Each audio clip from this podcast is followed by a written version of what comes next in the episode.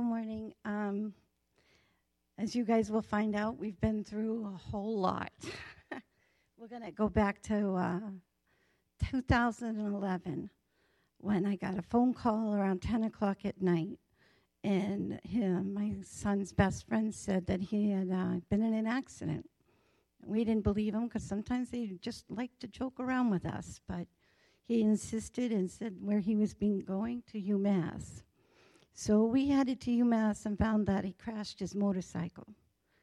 Um, the doctor said he was lucky to be alive because when he was thrown, he was thrown from his bike, and instead of hitting his chest or his head, which would have killed him instantly, his leg hit the t- pole. And of all things, he landed in a briar bush. So that added insult to injury. But thank God, that's all I kept saying, but God. He had to undergo eight hours of surgery on his leg and rehab, but he was going to be okay. Three months later, what a year this was, in October, I found out I had breast cancer. That was a rough thing. Um, and when I went for surgery because they thought it was in one. They did an MRI and found out it was in the other. The um, uh, mammogram missed it. So the year of 2012 was a really tough year. I had to have both of them removed one at a time, and I undergone about six surgeries. I definitely had a hard time praising God through that. I just, I loved singing. I grew up singing. I, I just couldn't do it. It wasn't until um, um, there was another one, but God. Once I started praising Him, that's when I knew I was going to be okay. About two years later, my hubby was diagnosed with melanoma. There were lots of why God. We still kept going to church, praying, and reading His Word. I had peace in that, and I knew that He was going to be okay. In 2015, my hubby began to notice he couldn't do different things. That began our journey of finding out why. Um, I know I first noticed his hands. Um, he was having trouble something with his hands. He couldn't jump, and he had a hard time speaking. So we were trying to figure out why. Um, he was going to therapy for speech, just trying to help him. And our youngest son was getting married in October of 2017. He wanted to surprise him with being able to sing. With God's help and therapy, he was able to sing the song they always sang together when he was a little boy Barney. the next year, we finally found out he had Parkinson's disease. And that brings us to today. We struggle with the why God. I don't understand, but I am seeing God in this. We never, may never know why, but I can look back and see God in everything. Our son came um, back to the Lord and with his girlfriend, and in 2016 they were both baptized and later married. In that same year. and I will admit, my husband and I had trouble And uh, when we first got married. We had some trouble. It's a hard thing when you first get married. But we had stopped going to church for a while. But God, when we had kids, we went back to church and kept close to God. And here we are. We will be celebrating our 35th wedding anniversary on New Year's Eve. we have awesome kids God is blessed with who are married, they have their own homes, and we have a grandbaby. we are just so blessed. And I read Psalm 91 a lot. Um, I really, really have loved that um, scripture. It's something I go back to again and again. God loves us so much. Sometimes things happen to us. He never causes it, but sometimes He just has to let it happen. Um, in your storm, please keep praising and seeking God, and He will be there right with you. I have a couple verses. Proverbs. Um, five and six. The uh, okay, I will praise the Lord at all times. His praise will always be on my lips. I will boast in the Lord. The humble will hear and be glad. Proclaim Yahweh's greatness with me. Let us exalt his name together. I sought the Lord, and he answered me and delivered me from all my fears. Those who look to him are radiant with joy, their faces will never be ashamed. Then I have Proverbs 3 5 and 6. Trust in the Lord with all your heart, and do not rely on your own understanding. Think about him in all your ways, and he will guide you on the right path. And then I have John, if I can find it, 16 33. I have told you these things so in me you may have peace. You will have suffering in this world. Be courageous. I have conquered the world. Songs are what really got me through. My mom loved the song, Whom Shall I Fear? Those angel armies. She reminded me that God's angel armies go before me and who stands behind me. The God of angels armies is always by my side. Every surgery, anything I had to go through, she just kept reminding me. Chris Tomlin, I guess, is the one who got me going the most. His songs really spoke to me. It's where I kept listening to the one the most was how can I keep from singing? There, I, I would like to read in with this with this song. I want to read to you because the words in it just kept echoing in me and got me through all my surgeries and my cancer. There is an endless song that echoes in my soul. I hear the music ring, and though the storms may come, I am holding on to the rock I cling. I will lift my eyes in the darkest night, for I know my Savior lives. I will walk with you knowing you'll see me through and sing the songs you give. I can sing in the troubled times, sing when I win. I can sing when I lose my step and I fall down again. I can sing because you pick me up, sing because you're there. I can sing because you hear me, Lord, when I call to you in prayer. I can sing with my last breath, sing for I know that I'll sing with the angels and the saints around the throne. How can I keep from singing your praise? How can I ever say enough how amazing is your love? How can I keep from shouting your name? I know I am loved by the King, and it makes my heart want to sing.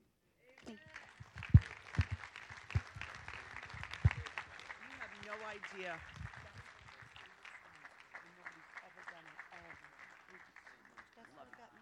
Oh my gosh. Isn't it a blessing to hear from saints? You see every week them up at the altars and they're praying. Now you know their story. Stories are powerful. And sometimes the things that we're going through, we think makes us less than um, uh, useful to the body. We keep thinking that until this gets rectified in my life, then God's going to use me. No, God uses us through the walk, through the valleys, through the mountaintops. He uses us all the time. Your story is powerful. I want to just take a minute. I was you know, just talking to my husband. There was a lot in there. There was a lot in there. But the why God, why God?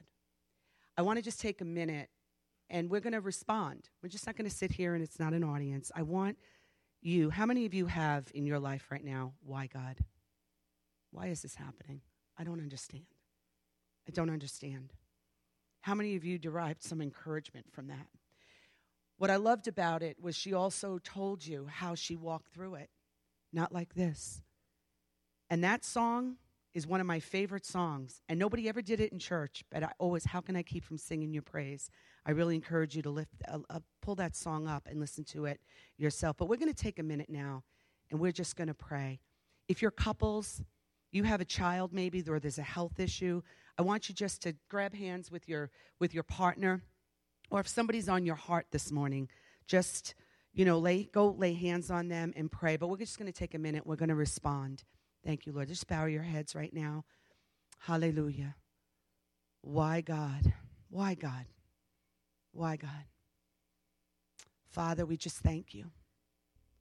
Lord, we thank you for one another. We thank you for your faithfulness to encourage us and to know exactly what to speak, Lord, in the middle of our why gods. Lord, some of us have just accepted what's going on and we just we gave up we gave up. Lord, I pray for every heart in this room, Lord, that has given up placing their hope in you Lord, I pray that right now that your Holy Spirit would just blow through this room and that, Lord, that you would, Lord, fill every heart, that there would be a, a jump start, Lord God, in people's hearts today to believe you, Lord, no matter what they're going through. Father, I am asking, God, that you would move in every circumstance, in the every why, God, moments. That, Lord, that you would show, Lord God, either the answer, Lord, that maybe they're right on the verge, Lord. And God, I pray that they would feel that anticipation of you about to move. I pray that there would be a peace, Lord God, if, if the timing is not yet, Lord, but that, Lord, that they would walk, Lord God, not just accepting everything, but learning to pick up their word and to quote the word and to believe the word and to sing and to praise you, Lord God, in the midst. Father, let today be a day of lifting, restoring, but Lord, also equipping. Father, thank you, Lord God, Thank you, Lord, for the Richardsons. Father, continue, Lord God, to have your work accomplished in and through their lives, what they're believing you for, Lord God, whether it be healing, Lord. Father, we, we pray, God, that you would bring it, Lord, that there would be strength, Lord God, and encouragement, Father, as they just served you, Lord, as they just ministered to your body, as they just washed the feet, Lord God, with their own story, God. I pray that you would replace, Lord, and you would replenish, Lord, in their spirits, God, everything that they need. Father, we just ask you, Lord, to be with with the next one who will come up now and, and share their hearts. And Lord, just let it just keep uh, prime our own spirits, Lord, as we come before you at the end of this service. We love you and we praise you. We ask it in Jesus' name. Amen. Amen. Praise God. Next one that's going to be testifying is Carol Caruso. Praise God. Amen. When Pastor called me and asked me to speak for 15 minutes about my testimony, inside I felt my heart drop. and I had a flashback to being in sixth grade and the teacher asking us to write a 100 word essay. I graciously said yes because who says no to the pastor? After I hung up the phone, I called out to God and said, Why me? It reminded me a lot of Nancy Kerrigan shrieking in 1994, Why me? Why me? Why me? after Tonya Harding had clubbed her in the knee. My story is not glamorous, but after spending time with God over coffee in Starbucks, yes, I had the Bible out, my pen and paper, and two paragraphs written. It hit me. Someone here today or at home listening needs my story. Or maybe someone at Starbucks needed to see me sitting out in public, unashamed, with my Bible. God makes no mistakes. His plan rarely is comfortable, and that is what keeps us growing spiritually. This past year has been exactly that a year of growth spiritually as a mother, wife, daughter, and coworker. I've become braver with my armor of God on. I've processed more through prayer, Bible study, and opening my Bible and reading it than I did in 20 years of therapy. I was five years old, sleeping on a basement floor with dogs in foster care.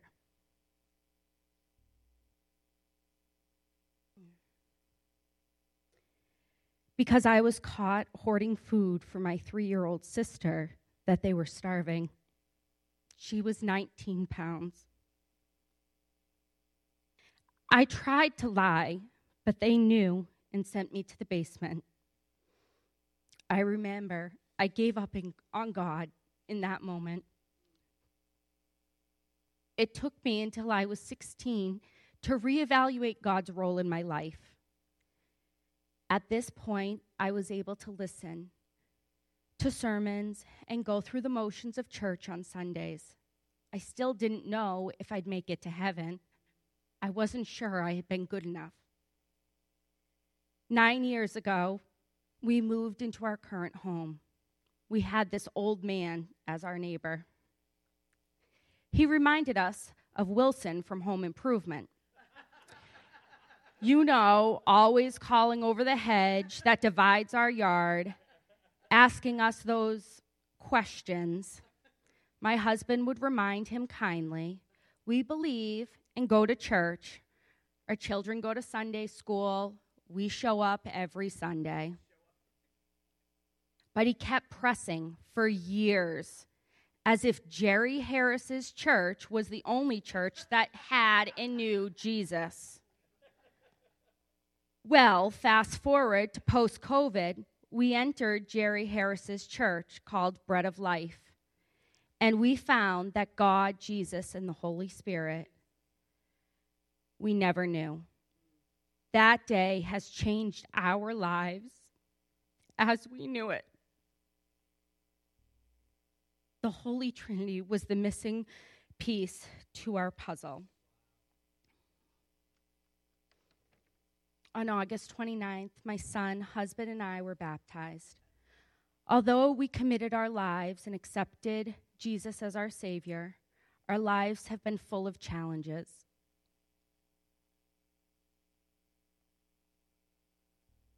Illness, legal battles, family dynamics, career changes. But it's okay. And God is why it's okay. we give it to God. I trust in His plan. I trust in His timing. It's not about me, it's about Him. I don't have the answers, He has the answers. We no longer meet God on Sundays at church. I don't pray just at bedtime. I pray constantly throughout the day. I am constantly talking to Jesus. I didn't realize how lonely life was without him. It was lonely. I felt weak and defeated every day. I didn't know how I was going to get through it. I didn't know how I was going to overcome the challenges He was giving me. When was it going to just be enough? When had I experienced enough?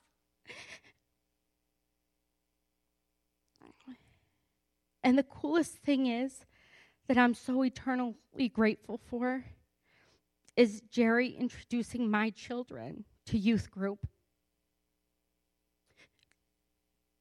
Joel and Angie have been a godsend to my family. My son Isaac walked out of church this morning because he knew I was going to ask you guys for prayer for him. Tuesday, we have to walk in to a courtroom He doesn't deserve this. He's a good kid. But we are reminded a week ago how powerful prayer is. Not a week ago, three weeks ago, I don't know. But, anyways, we were sitting here, my son and I, weeping at, at the altar. And I received a text, and my husband, who had been on, on oxygen for eight days came off from suffering from COVID. And it was the power of prayer. Our family here prayed and prayed and prayed, and I prayed and prayed and prayed, and my kids prayed and prayed and prayed, and we gave it to God because we were powerless over it. We didn't have the answer, we didn't have the tools. Our only tool was Jesus. And He answered those prayers. And I believe in that prayer will help us accept whatever God's plan is for my son. I don't know what it is, but I know that he's going to make it through and he's going to continue to believe. He's going to continue to walk with Jesus. And this is his story when I prayed to God and when I sat with God about it, God's answer to me was this is his journey, this is his story. And I trust that Isaac is his son before my son. A mother's love is immense, but God's love for all of us as his child is even greater than that. I can't imagine it. and my son's faith has only grown through all of this. Last night, uh, we went out to Friendly's with his best friend and my daughter after galactic bowling and celebrating her birthday. Today she turns 12. Happy birthday, Madeline. And he sat there and he was very persistent that his friend find Jesus, that his friend come to youth group. He's, he's a 14 year old kid and he's, he's doing God's work. Despite all the challenges he's facing, he has every reason to say, God, why me? He has every reason to say, God can't be there. Why would he do this to me at 14? But he's not doing that. He's an inspiration to me. And I'm just asking that you all pray that God's will will come, whatever it is. Um, another thing that I'm grateful for is my daughter Madeline, who's 12, and her relationship with God. She didn't want to get baptized because she didn't want to commit her life to Jesus because she felt like it was too big of a responsibility and she was too young and she still wanted to have fun. but the next week, Isaac said, You're coming to youth group with me. I'm going to show you that God is still fun. And he walked her through those doors, and every Thursday night, thank you, Joel and Angie, she says, Do I get to go to youth group? When's youth group? Mom, what friend can I bring? It's powerful. This church has been powerful, God has been powerful. Um, God's been powerful in my marriage um, through all of this. Um, I never prayed with my husband before. He, he bowed his head quietly and said his prayer, and I bowed my head quietly and said my prayer. Um, we didn't know what each other was praying about, um, and many a times we wanted to throw in the towel because marriage was just hard. Um, but since we've allowed God to rule over our marriage and to guide us, we pray together every day, multiple times a day, whether through text, whether through uh, whether at night after we're reflecting on our day as parents, as individuals, as as husband and wife, we pray together. Prayer is powerful. Um, so I just want to share two of the scriptures that um, I lean on. Um, the first one's Jeremiah chapter 17, verses 7 through 8. It talks about the different phases in life, I think. I think that that's what it's speaking to me about. Um, Blessed are those who trust in the Lord and have made the Lord their hope and confidence. They are like trees planted along the riverbank with roots that reach deep into the water. Such trees are not bothered by heat or worried by long months of drought. Their leaves stay green and they never stop producing fruit. Our family's in a season of drought, but our faith is strong. And then, Mariah, you want to come up here, honey? This is my five year old. And her faith is probably one of the greatest I've ever seen. She's a blessing. Mariah is my prayer warrior, and every night we lay in bed and we read our Bible and we chit chat and we pray.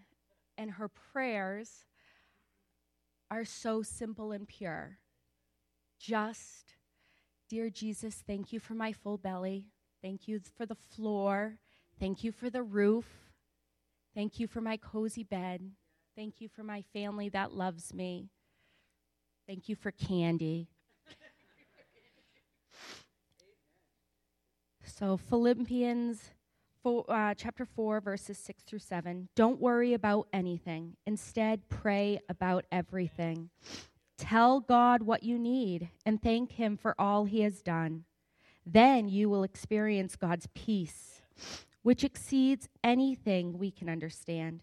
His peace will guard your hearts and minds as you live in Jesus Christ. Mariah wants to share a song with you guys. Can you do it? All right, go ahead.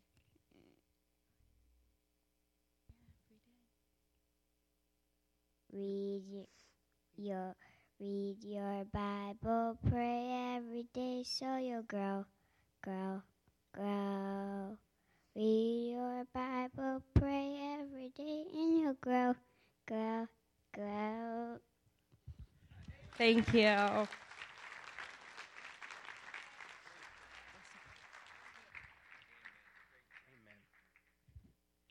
Praise the Lord.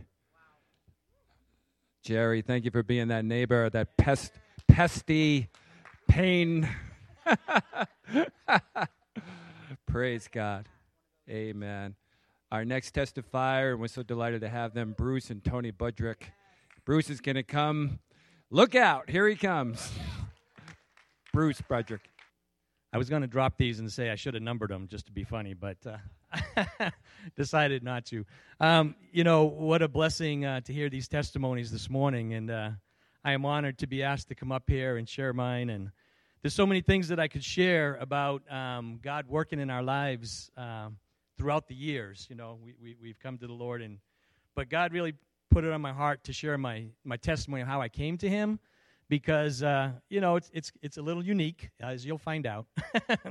um, and uh, I, I wrote this out. I never gave it in public before my testimony. I gave it in private, and you know it didn't matter that it took 30, 45 minutes or whatever. So.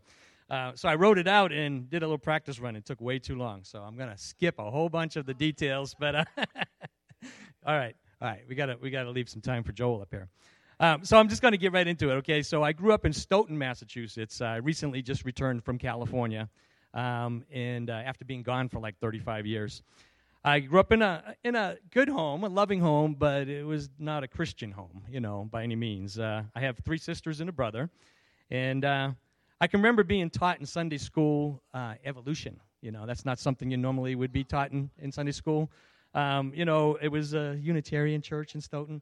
So, um, you know, they, they, I remember uh, they, they were looking for a new minister, and this guy came in, and I said, Mom, how come we don't hire him? You know, they go, he preaches Jesus too much.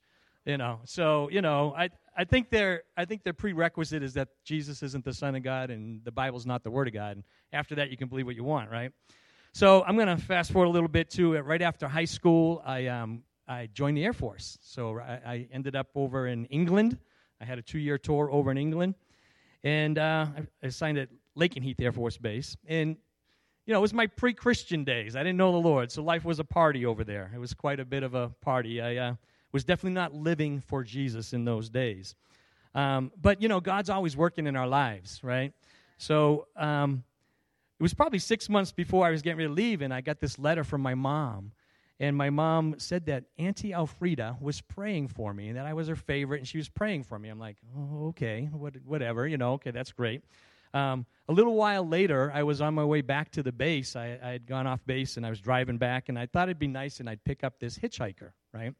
So this guy's on the side of the road, long hair and a beard, and uh, I pick him up, and he says he wanted to go to the base, and we start driving there, and he starts telling me Jesus is coming back.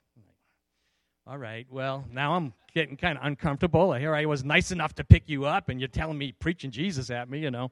I don't know why it made me mad, but it did, right?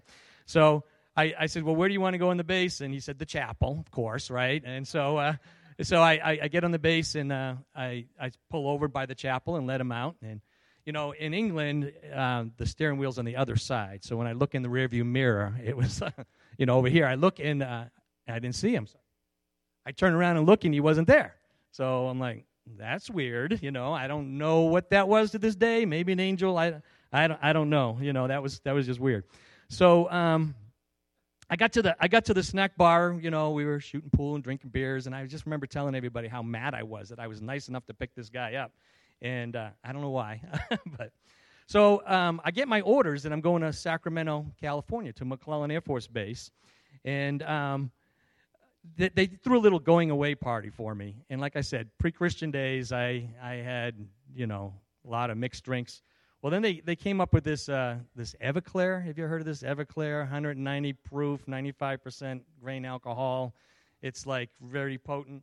They dared me to drink it, and so after drinking all day, I was already quite drunk. I, probably my my sense of uh, reasoning was gone, and and I I downed this. I couldn't even breathe for 30 seconds, 45 seconds. I could not even catch a breath. It was it was that potent. I probably should have died. I guess I was passed out within 30 minutes. I was. Uh, they told me stories like hitting someone's foot to get the macaroni salad they were standing on, and I don't believe that stuff. You know, that probably didn't happen, but but I passed out, and the next morning I woke up, and what's a surprise, right? That I woke up after I should have been alcohol poisoning, but it was uh, like no hangover at all. It was a total peace. I was like, I just felt peaceful. It was it was it was very strange. So, you know, even though I was pre Christian, God was working in my life. And uh, I get to, uh, I get to um, California. I get to my assignment over there. And uh, I went to this 2951st, it's a combat logistics support squadron, and I was a jet engine mechanic. They said, Budrick, Budrick, we redlined your orders. We, we don't have a slot for jet engine mechanics anymore. We're not going to have them in our squadron. And they redlined the orders four months previous. Now, I know they're a little slow with paperwork, but four months, come on, you know. So, you know, was God in that? Was I there for a reason, you know? And uh, two days later, after they said, well, let's get you, well, I got to tell this part. I'm sorry, it's just funny. They, they, they could not say this today, right? It's, a, it's, it's woke, but they said, they recognized my accent, you know, my car in Harvard Yard and stuff, you know. But are you from Boston? You know, and I says, well, yeah. They go, Boston? Now, now don't get me wrong. I know they couldn't say this, but this is what they said. I'm just quoting, right? They said, the only thing from Boston is fags and tea bags, and I don't see a Lipton tag on you, you know? like, so they, they really made me feel welcome. I wasn't supposed to be there. They said that. They got me a room. Two days later, my roommate shows up. He's this born again Christian guy, right? This guy, whatever that is, you know? And uh, uh, so Tim uh, started sharing, you know, after he got settled in a little bit, he started sharing. He got a little brave about sharing Jesus with me. He put little tracks. He didn't, I told him I didn't believe, you know, so he kind of didn't push too hard, but he, he put these little booklets out, you know, and they, they talk about, you know, um, y- you know, how, how to come to Jesus, right? Um, they say things like all have sinned and fall short of the glory of God and that Jesus died for our sins. But I remember one of the booklets, right? It quoted uh, Revelation 3:20. It said, "I stand at the door and knock," right? And it says, "Whoever would open that door, I would come in," right? And it went on to explain in the track that that's talking about the door to your heart. Jesus is knocking at the door to your heart, and you have to open that door. So I remember reading that, but I wouldn't let Tim know that I was reading these things, right? So I would like, you know, I, I always locked the door so I could read these things, and then if he wouldn't catch me, right? I could hear I could hear his keys going in the door, and I'm like, okay. And uh, Tim Tim was uh, really something though. I, I was on the top bunk. We there's two of us in the room. I was on the top bunk, and we had the refrigerator right there. So I'm laying my head on the pillow, and there is this little track. It has like Jesus' arms out and says, "You must be born again," right? And I flip it open, and it, it says, uh, you know, explain, give some scriptures about how we've all sinned and the gift of God, and uh, and then it says, uh, but uh, then it has Q and A, right? Like um, it says, like I'm a good person. That's good enough, right? No, all have sinned and fall short of the glory of God, you know. And it's given, it's given all these, you know, Q and A, and then at the back it has a little prayer, you know, pray this prayer right now and invite Jesus in your heart. So I would I would pray it all the time. You know, I would lay there in bed and I would pray that I would say the sinner's prayer. You know, I called in the name of the Lord, right? I'm supposed to be saved, right? The thing is, when I started reading these and asking Tim questions, Tim said, You know when you'll be saved. I go, How, how will you know? He goes, Well, you'll know. You'll know. I'm like, All right, well, well, I, I prayed the prayer and nothing happened, so I must not be born again, right? So Tim bugged me a lot, and uh, to go to church with them. And finally, one time I thought I'd get off my back if I just went with them. So they had a Monday night singles. In Sacramento, this Capital Christian Center I went to, you know, and the 6,000 people come through there on, a, on the weekend. And uh, the singles ministry started out like 400 at the time I was here. Grew up to like 1,200, just the singles in Sacramento coming to a ministry. I went there and I was like, everyone's like praising Jesus and everything. I just felt to, out of place. I just felt like I'm not supposed to be here. These are these are good people, and I wasn't a good people. so so so uh, you know. Um, but I went with him at one time, and then uh, he he started asking me all the time to go. One day I was down in the TV room, uh, you know, with my six pack of beer and with my friends and stuff, and he asked me in front of my friends, you know, to go. And I, I looked at him. I says, "Don't you ever ask again, because I am never going with you again." And I could see his face. It was, uh, you know, like tears in his eyes, you know.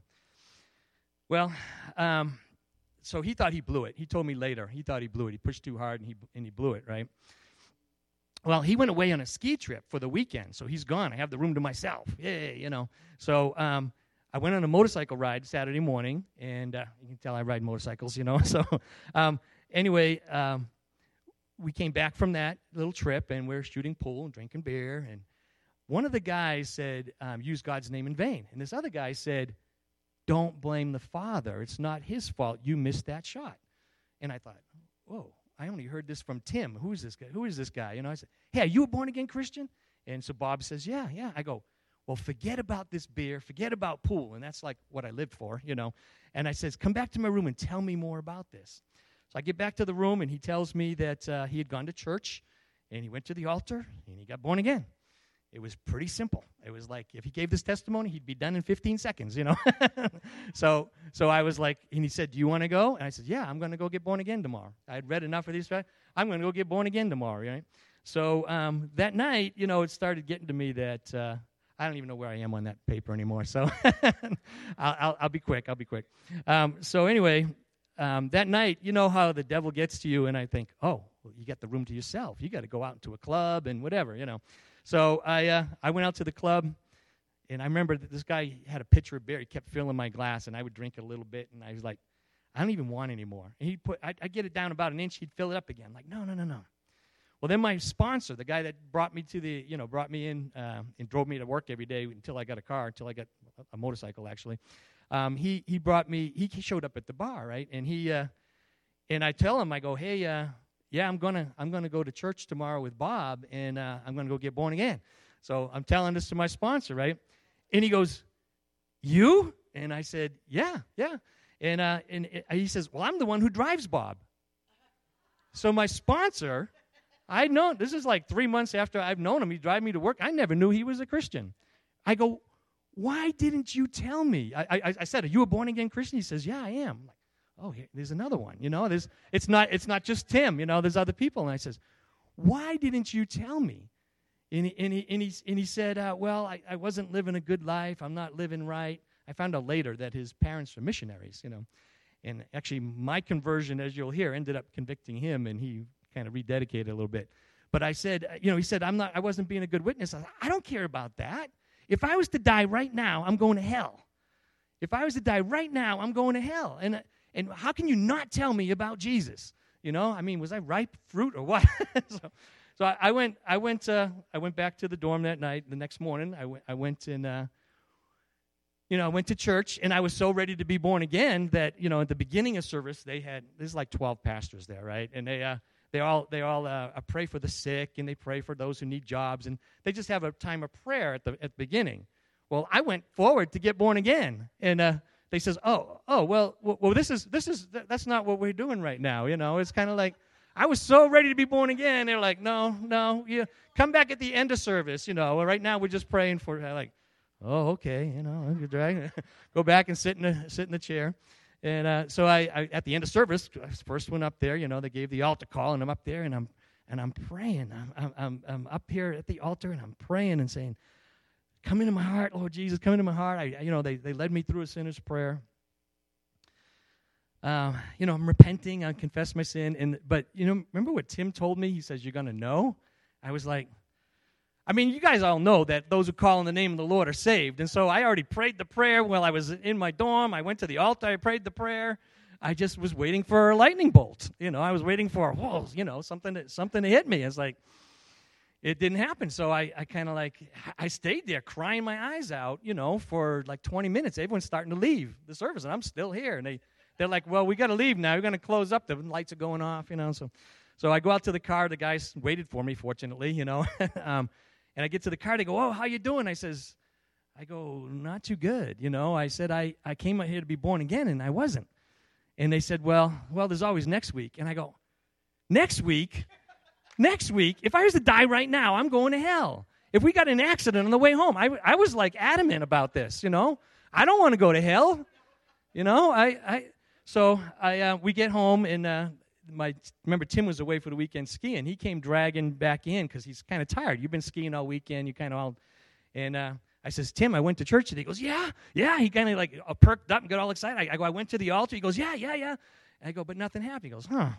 You know, and he thought that was really strange that nothing happened to me, right? And so Tim um, says, Well, let's pray right now. And Tim's like, Oh, fervent prayer. You know, he's like, Jesus, just come into his heart right now. Just, you know, he's like spitting when he's praying. You know, I mean, you know, he's really fervent when he's like that, you know. So I don't, I, again, I don't know where I am on those notes, but uh, so Tim, um, Tim says to me, you know, he prays with me and he says, he looks at me and says, Well, said, nothing, you know, and he says, Oh, well, you know, sometimes it's just God's timing. Oh, here we go again, you know. If I was to die right now, I'm going to hell. I says, I'm not. So he, he went to bed, I went to bed, and I said, God, I'm not going to sleep. I am not going to sleep till I know that I'm born again, right? So I'm laying in bed remembering all the little tracks that I read, all these things, it's just going through my head. And, and you know, Luke 13, 3, unless you repent, you too will all perish, right? So I'm like confessing everything. I'm saying, I'm saying, Lord, i am laying, I'm literally laying on the bed crying. This is like hours have gone by, hours. And I'm, I'm holding my hand there and says, God, I, I'll, I'll stop, I'll stop drinking. I'll stop smoking. I was smoking two packs a day. I said, I'll stop smoking. I'll stop drinking. I'll stop swearing. I'll stop looking at pornography. I'll stop chasing the girls at the bar. I'll stop everything, anything I could think of. You know, I just every anything you can think that doesn't glorify God. I was confessing before God, and I'm like, and I'm and I'm and I'm, I'm laying there, and I'm I'm still I'm like I want to be born again, Lord, and I'm crying. I'm just desperate, I'm, you know. And then I hear, um, I know what it was. I'm on the second floor. There's a third floor, and I hear and know what it was. It was like, you know, one of those plastic weights, cement filled weights. Somebody was like working out up there and they dropped a weight and it fell on the floor. But I heard, and guess what God did with that weight falling up there? He brought right to my mind, I stand at the door and knock, right? So that's so that's going through my mind and I says and I'm and, and now I'm laying here like this and I'm I'm crying and I hear that and I says, God, I hear you knocking at the door to my heart. And I says, God, I am trying to open that door. I says, God, I can't open it. I can't open it. I'm trying to open it, God. And I felt a touch on my hand, I literally touch on my hand. And I, I thought, I, I made too much noise. And Tim got up. You know, I thought I thought I woke Tim up, and he and he looked, and and Tim was sound asleep. There's no one there. And I, and I started realizing, you know, God, you just help me open that door. And I started praising Him, and whoosh, you know, I felt like whoa, I just, my chest was like, you know, like all the weight had been lifted off me. I got filled with the Spirit. I got, I got, I, you know, the, the scripture that says that the, the, the that says the, the, Jesus talking to woman at the well says, the water I give you be like welling up from within. That happened for me. It just, whoa, it just, whoa. I was just like, I, the presence of God was so strong that I don't even remember going to sleep. I look over in the clock, it's like five in the morning. All I remember is just praising God all night long, right? I got to tell you this next part, though, because, uh, you know, Jesus said, go and make disciples, right? Tim was an awesome uh, man of God. He, he gets up in the morning, and I jump off the bed, I kind of stepped on the dresser and jumped in front of him. And I says, Tim, I was born again last night. And he, he kind of was, he looked up said, oh, and he gave me this big bear hug, you know, just, just love me. And, and then, you know, something that's probably not in the manual, right? What Tim, what Tim says, he says, now, you know, Bruce, Satan didn't really care about you before because he had your soul already. You know, but now you just made an enemy. You declared war with God, and Satan's going to come after you. Is that what you tell a brand new Christian? You know, Satan is going to come after you, right? Right? Well, that's what that's what that's what Tim tells me. He says Satan's going to come after you. But he said he said, but listen, listen. First John 4 4, he shows me all these verses right away. I'm just, I just got saved, and he's telling me that I got to go to work. It's Monday morning, you know, and, uh, and he's telling me, um, "He that is within you is greater than he of the world. He that is within you is greater than he of the world." Right? And then he t- he shows me where it says that uh, S- s- draw near to God, and He'll draw near to you, right? And just before that, He says, Submit yourself to God, resist the devil, and He will flee from you, right? If you resist the devil, He will flee. We have been given this authority o- over God, and He's telling me this right away. He's telling, he's, and I mean, it was actually really good. You know, I mean, Satan is out to get us once you become a believer, right? But he that is within us is greater than he of the world, right? So I took it when he said that, um, you know, f- this devil will flee from you. It's like punching him in the face, right? So I get up, I get dressed, I get ready to put the two packs of cigarettes in my pocket that I normally have done, you know, for the last five years. And I, I pick them up and it says, I don't need these. And I crumbled them up, a whole carton. I took a whole carton of cigarettes, threw it away. Well, that week, you know, nicotine's addictive, and I, I get these temptations. And every time I had a temptation, I would take my foot and rub it like this, like I was rubbing Satan's face in the mud. You know, I was like, yeah, take that. And so every time I had a temptation, I was like, ha, you know, I don't, I don't need that. It says he, he gave me a temptation and it backfired, you know. And I was going to be so strong, I was going to leave the beer in the fridge, right, and show that I, I wouldn't drink it. Two days later, you know, Tim had told me, don't give the devil a foothold, Bruce. You know, it's two, two, two days later, 2 o'clock in the morning, I wake up and God has just convicted me. And I, I get up, bring the six pack over, and open one by one, dump them down the drain. Tim told me he was laying in bed. He thought he was, I, he was pretending he's sleeping, but he's like, yeah, yeah, you know, you know. So, I mean, I have, I have, I have to tell you that um, I went in all in for God. I went in all in. We had every single day of the week, I was doing something for God. As soon as I got saved, right? At the altar, they gave me this thing, and someday I'll share, I actually shared this as a message. The last church I was at, the six things you need to be to, to, once you're saved. You know, spend time in prayer, reading God's word, get baptized, tithing. I could tell you so much about how God's blessed us because I've been tithing right from the time I came to the Lord. Um, get fellowship. You need fellowship to build each other up, and you need to be a witness. So um, that was like my foundation right in. So Monday night we went to singles the ministry. Tuesday and Thursday we had prayer meeting. These guys had been praying for me for the last few months. I didn't have a chance. The Holy Spirit was all over me. You know, I mean, these guys were praying for me, right? So what am I supposed to do? Wednesday uh, we had we had Wednesday night church, Bible study at church. Friday we had home group meetings. So I've been in home groups since I got saved. And then Saturday night, two weeks after I got saved, somebody said, Hey, we're going down uh, to pass out tracts down on J Street. You want to come? I said, Sure. I was passing tracts out two weeks after I saved, witnessing to people, telling people they need Jesus. Had little thing says, Jesus loves you, a little smiley face, and hand them out. This guy wanted to beat me up, and uh, I says, No, Jesus loves you. I mean, I mean, if you're going to beat me up, beat me up. But I'm just, I'm going to tell you, Jesus loves you, you know.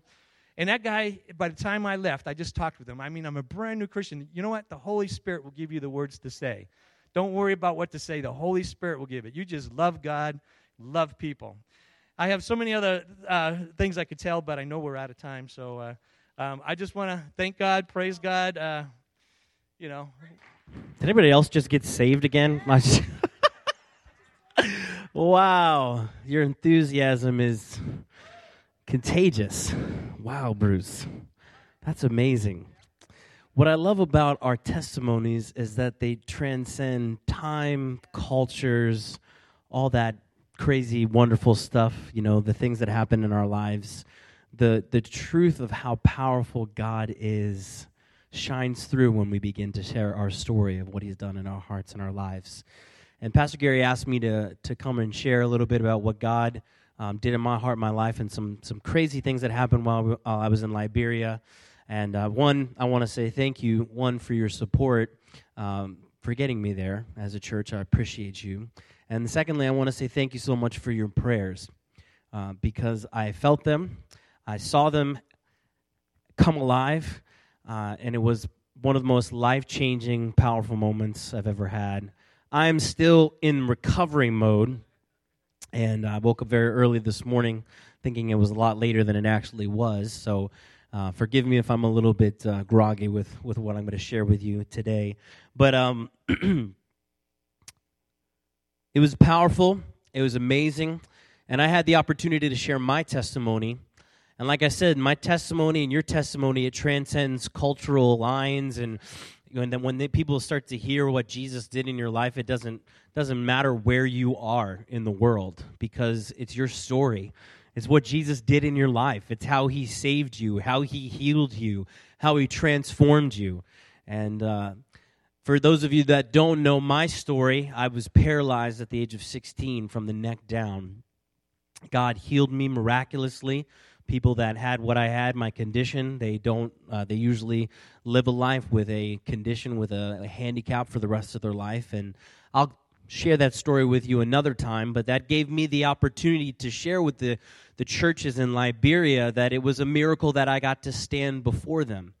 It was a miracle that I'm standing before you right now.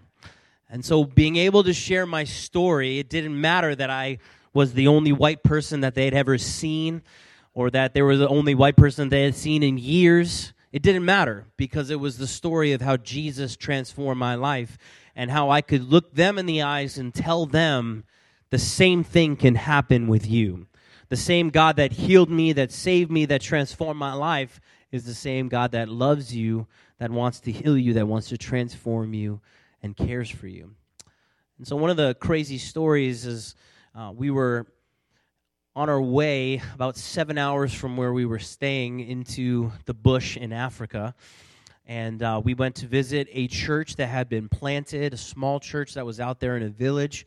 Uh, and uh, it was so funny when I got out of the car, all the children looked at me like I was some kind of a ghost because they had never seen a white man before and they were like trying to rub uh, they were trying to rub the white off of my skin. They were like what's happening right now? Uh, and it was great. I have a couple videos of those or pictures and i'll show you those to another time. But um, while we were out there it was a long trek in the car that we had were driving, we were having some technical difficulties. The air conditioner cut out like two minutes into the trip. So it's Africa, it's hot, and we're like driving for hours with no air conditioner. That was that was wonderful. Uh, and so we're we're driving, and after we had left this village that we had driven so many hours to get to, uh, we start having some technical difficulties. Like it starts, like the car is just stopping out of nowhere while we're driving, uh, and we're literally in the middle of nowhere, and we're like wondering how we're going to get to where we need to go because we were going to go to a hotel a couple hours from where we were, and so we we finally got back to where we needed to be, thankfully. And so then the next day we get up and we start heading down the road. Now we're about three or four hours away from where we need to be and all of a sudden the car just stops. Just literally stops. Not like on the dirt road or a side road, like literally the main highway of the country. and we're just sitting in the middle of the road trying to turn the car over and i'm like what is happening right now? In fact the night before when this started happening i just happened to have wi-fi for two seconds and i was texting hannah over there and i was like hannah our car literally just stopped in the middle of the road. I need you to pray. Please pray right now that the car and she's like prayed for it and then he turned the key and the ignition like t- fired right up. I was like whoa that's that's the power of prayer. That was amazing so we're we're here we are day the next day and we are literally stranded, but we weren't stranded. We literally had broken down in front of a mechanic shop and a parts store.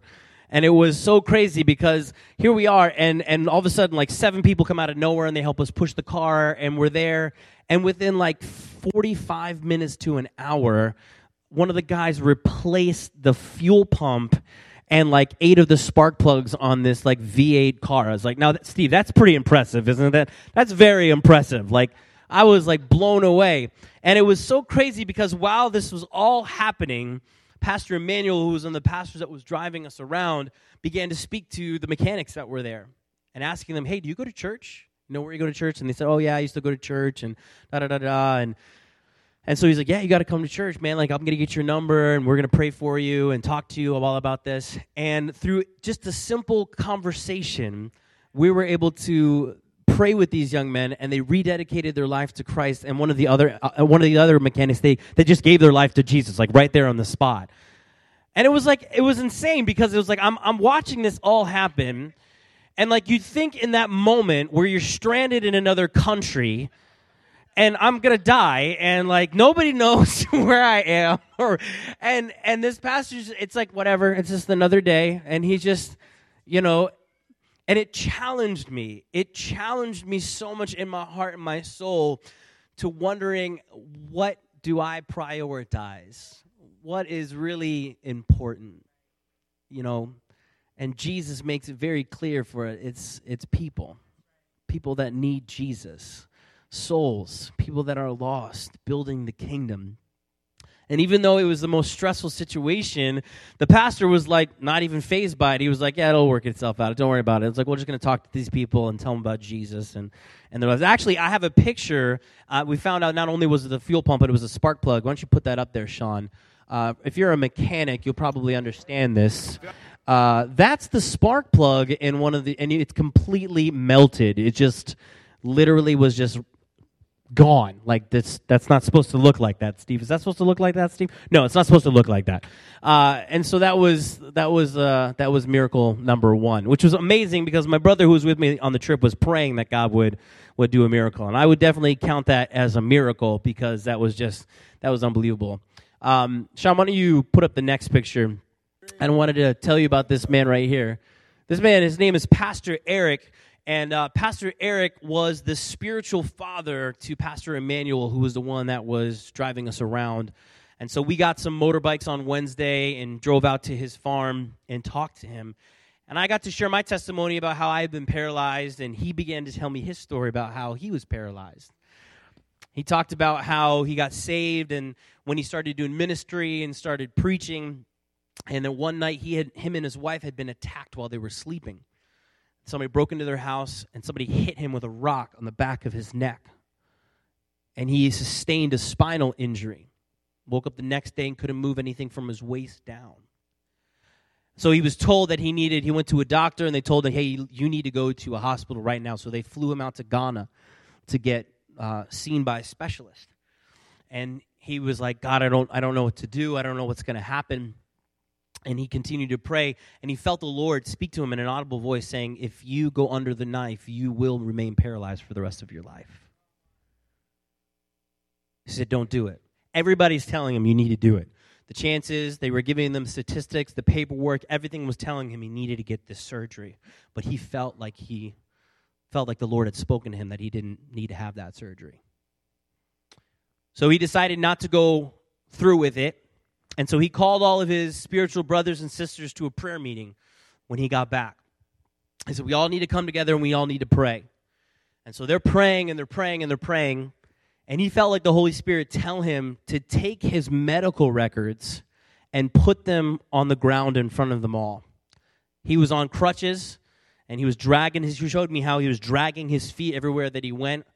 And he looked at his wife and he said, The hour has come where the Lord is going to heal me and he stood in front of the medical papers and he threw off his crutches and began to walk on the medical papers and his and his legs became stronger than they were before. And he was standing in front of us and you know telling us a story. And the, you know just the scene of everything that was happening was I, literally when we showed up to his house he was like beating a poisonous snake to death. Like it had just like slithered its way and he's like just smacking it. I'm like wow, this is uh, this is amazing. This is uh, this is happening right now. That's great. That's fantastic. And um, but he just shared, and and that's what I I want to encourage you as you know as you're hearing these stories these month, you have a story. And who is preventing you from telling your story to people? You know what I mean? And, and, and you don't have to be scared or ashamed of your story. And, and you don't even have to. Here's the thing for some of us, if you're afraid of telling people about Jesus or if you're afraid about sharing your testimony with people, listen, don't worry about that aspect of it. Just tell your story and see what Jesus does. I'm telling you, God's to show up. God's to give you, like Bruce said, the Holy Spirit will give you the words that you need to say. It's your story. Aren't you proud of your story? Aren't you excited about how God saved you and trust? It doesn't matter about that other person's situation that you're talking to. Just tell them your story and see how God is going to change you and transform you. I want to show you one quick, short little video of one of the churches that I got to preach at on a Sunday morning. And I'm Sean, why don't you go play that, and I'll just kind of talk you guys through this before we continue on with the Selah.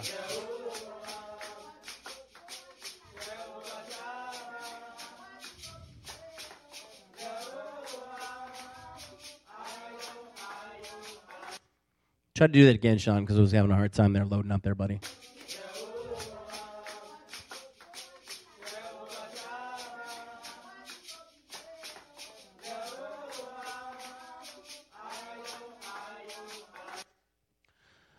Do you notice anything in there or not notice anything that's in there?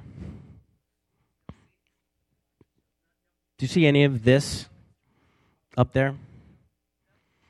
None of this none of the lights, none of anything. But I felt the presence and power of God there. For real. For real. I'll have the worship team come up as I finish up this. See, as I was on the trip and when I would have Wi Fi, I would send a couple videos and pictures to some of the students. And they kept saying over and over and over again, they have so much joy. They are, they're so full of smiles. Look at the children, they're so happy. And yet they had nothing.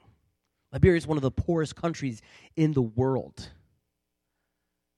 And yet you saw in that picture the joy, the children, the presence of God. That place was made out of like mud bricks and a tin roof. Like it was, you know what I mean? The conditions were not where here we are with our comfortable seats and air conditioner and heat and all this kind of stuff. And that that's the farthest thing from their mind. And everywhere that we went, one of the directors kept saying, This is not this is not the church. This is not the church. You are the church. You are the church. And it kept it kept reminding me about my priorities as a pastor. Maybe your priorities as a believer.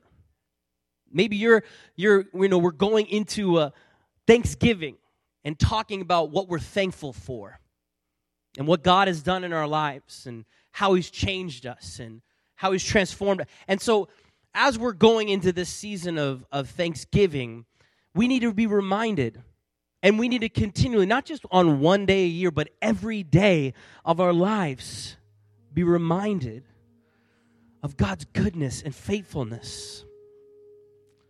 See, those people didn't need any of this to meet with Jesus, and neither do you.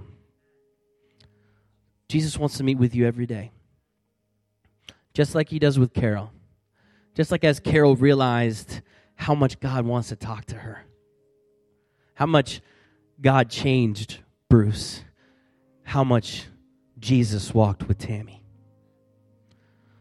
Your stories are powerful, and God is powerful. Can I encourage you as we continue to do this that you begin to practice sharing your story and begin to share your story with people? Because God, He loves you, but He loves everybody, everybody out there who needs Him. While we stand as we continue to go into worship. Jesus, we love you for your presence in this place. We love you because you died on the cross for our sins. Your word says that you loved us first. That's how we can even comprehend and understand that. So, Lord, I pray today that these next few moments as we continue to, to soak in your presence, that, Lord, Lord, I'm asking that you remind every person in this place of the moment that you took them out of darkness and brought them into the marvelous light. God, I pray, can you do that right now? Lord, can you remind them of the trials that they've been through and how you've walked with them through the way? That, Lord, that they looked like nothing that we would expect that you would want, and yet you still pursued us. Jesus, maybe there's some of us here that had nothing to do. Maybe we were fighting against you, God, but yet you still came after us. Some of us have stories where God, if we told people they would be, they would be blown away. Some of us have experienced so much trauma and pain and issues and things that I've gone through, but Jesus, you healed us, you changed us, you transformed us. How can we not praise you? How can we not glorify your name in this place? So, Jesus, bring back to remembrance the countless and the wonderful works of your hands. Restore unto us the joy of your salvation. May we sing of your great works and your great kindness, O Lord. I encourage you in these next few moments to praise from that position of gratitude, of thankfulness for your salvation, for thankfulness for the presence of God, the thankfulness of the miracles and breakthroughs and transformation. And begin to believe that God can continue to do that. We're to we're to take the Lord's uh, supper here in a few moments, but we're just to worship right now. We'll give you some instruction of that in a little bit. Let's worship Him.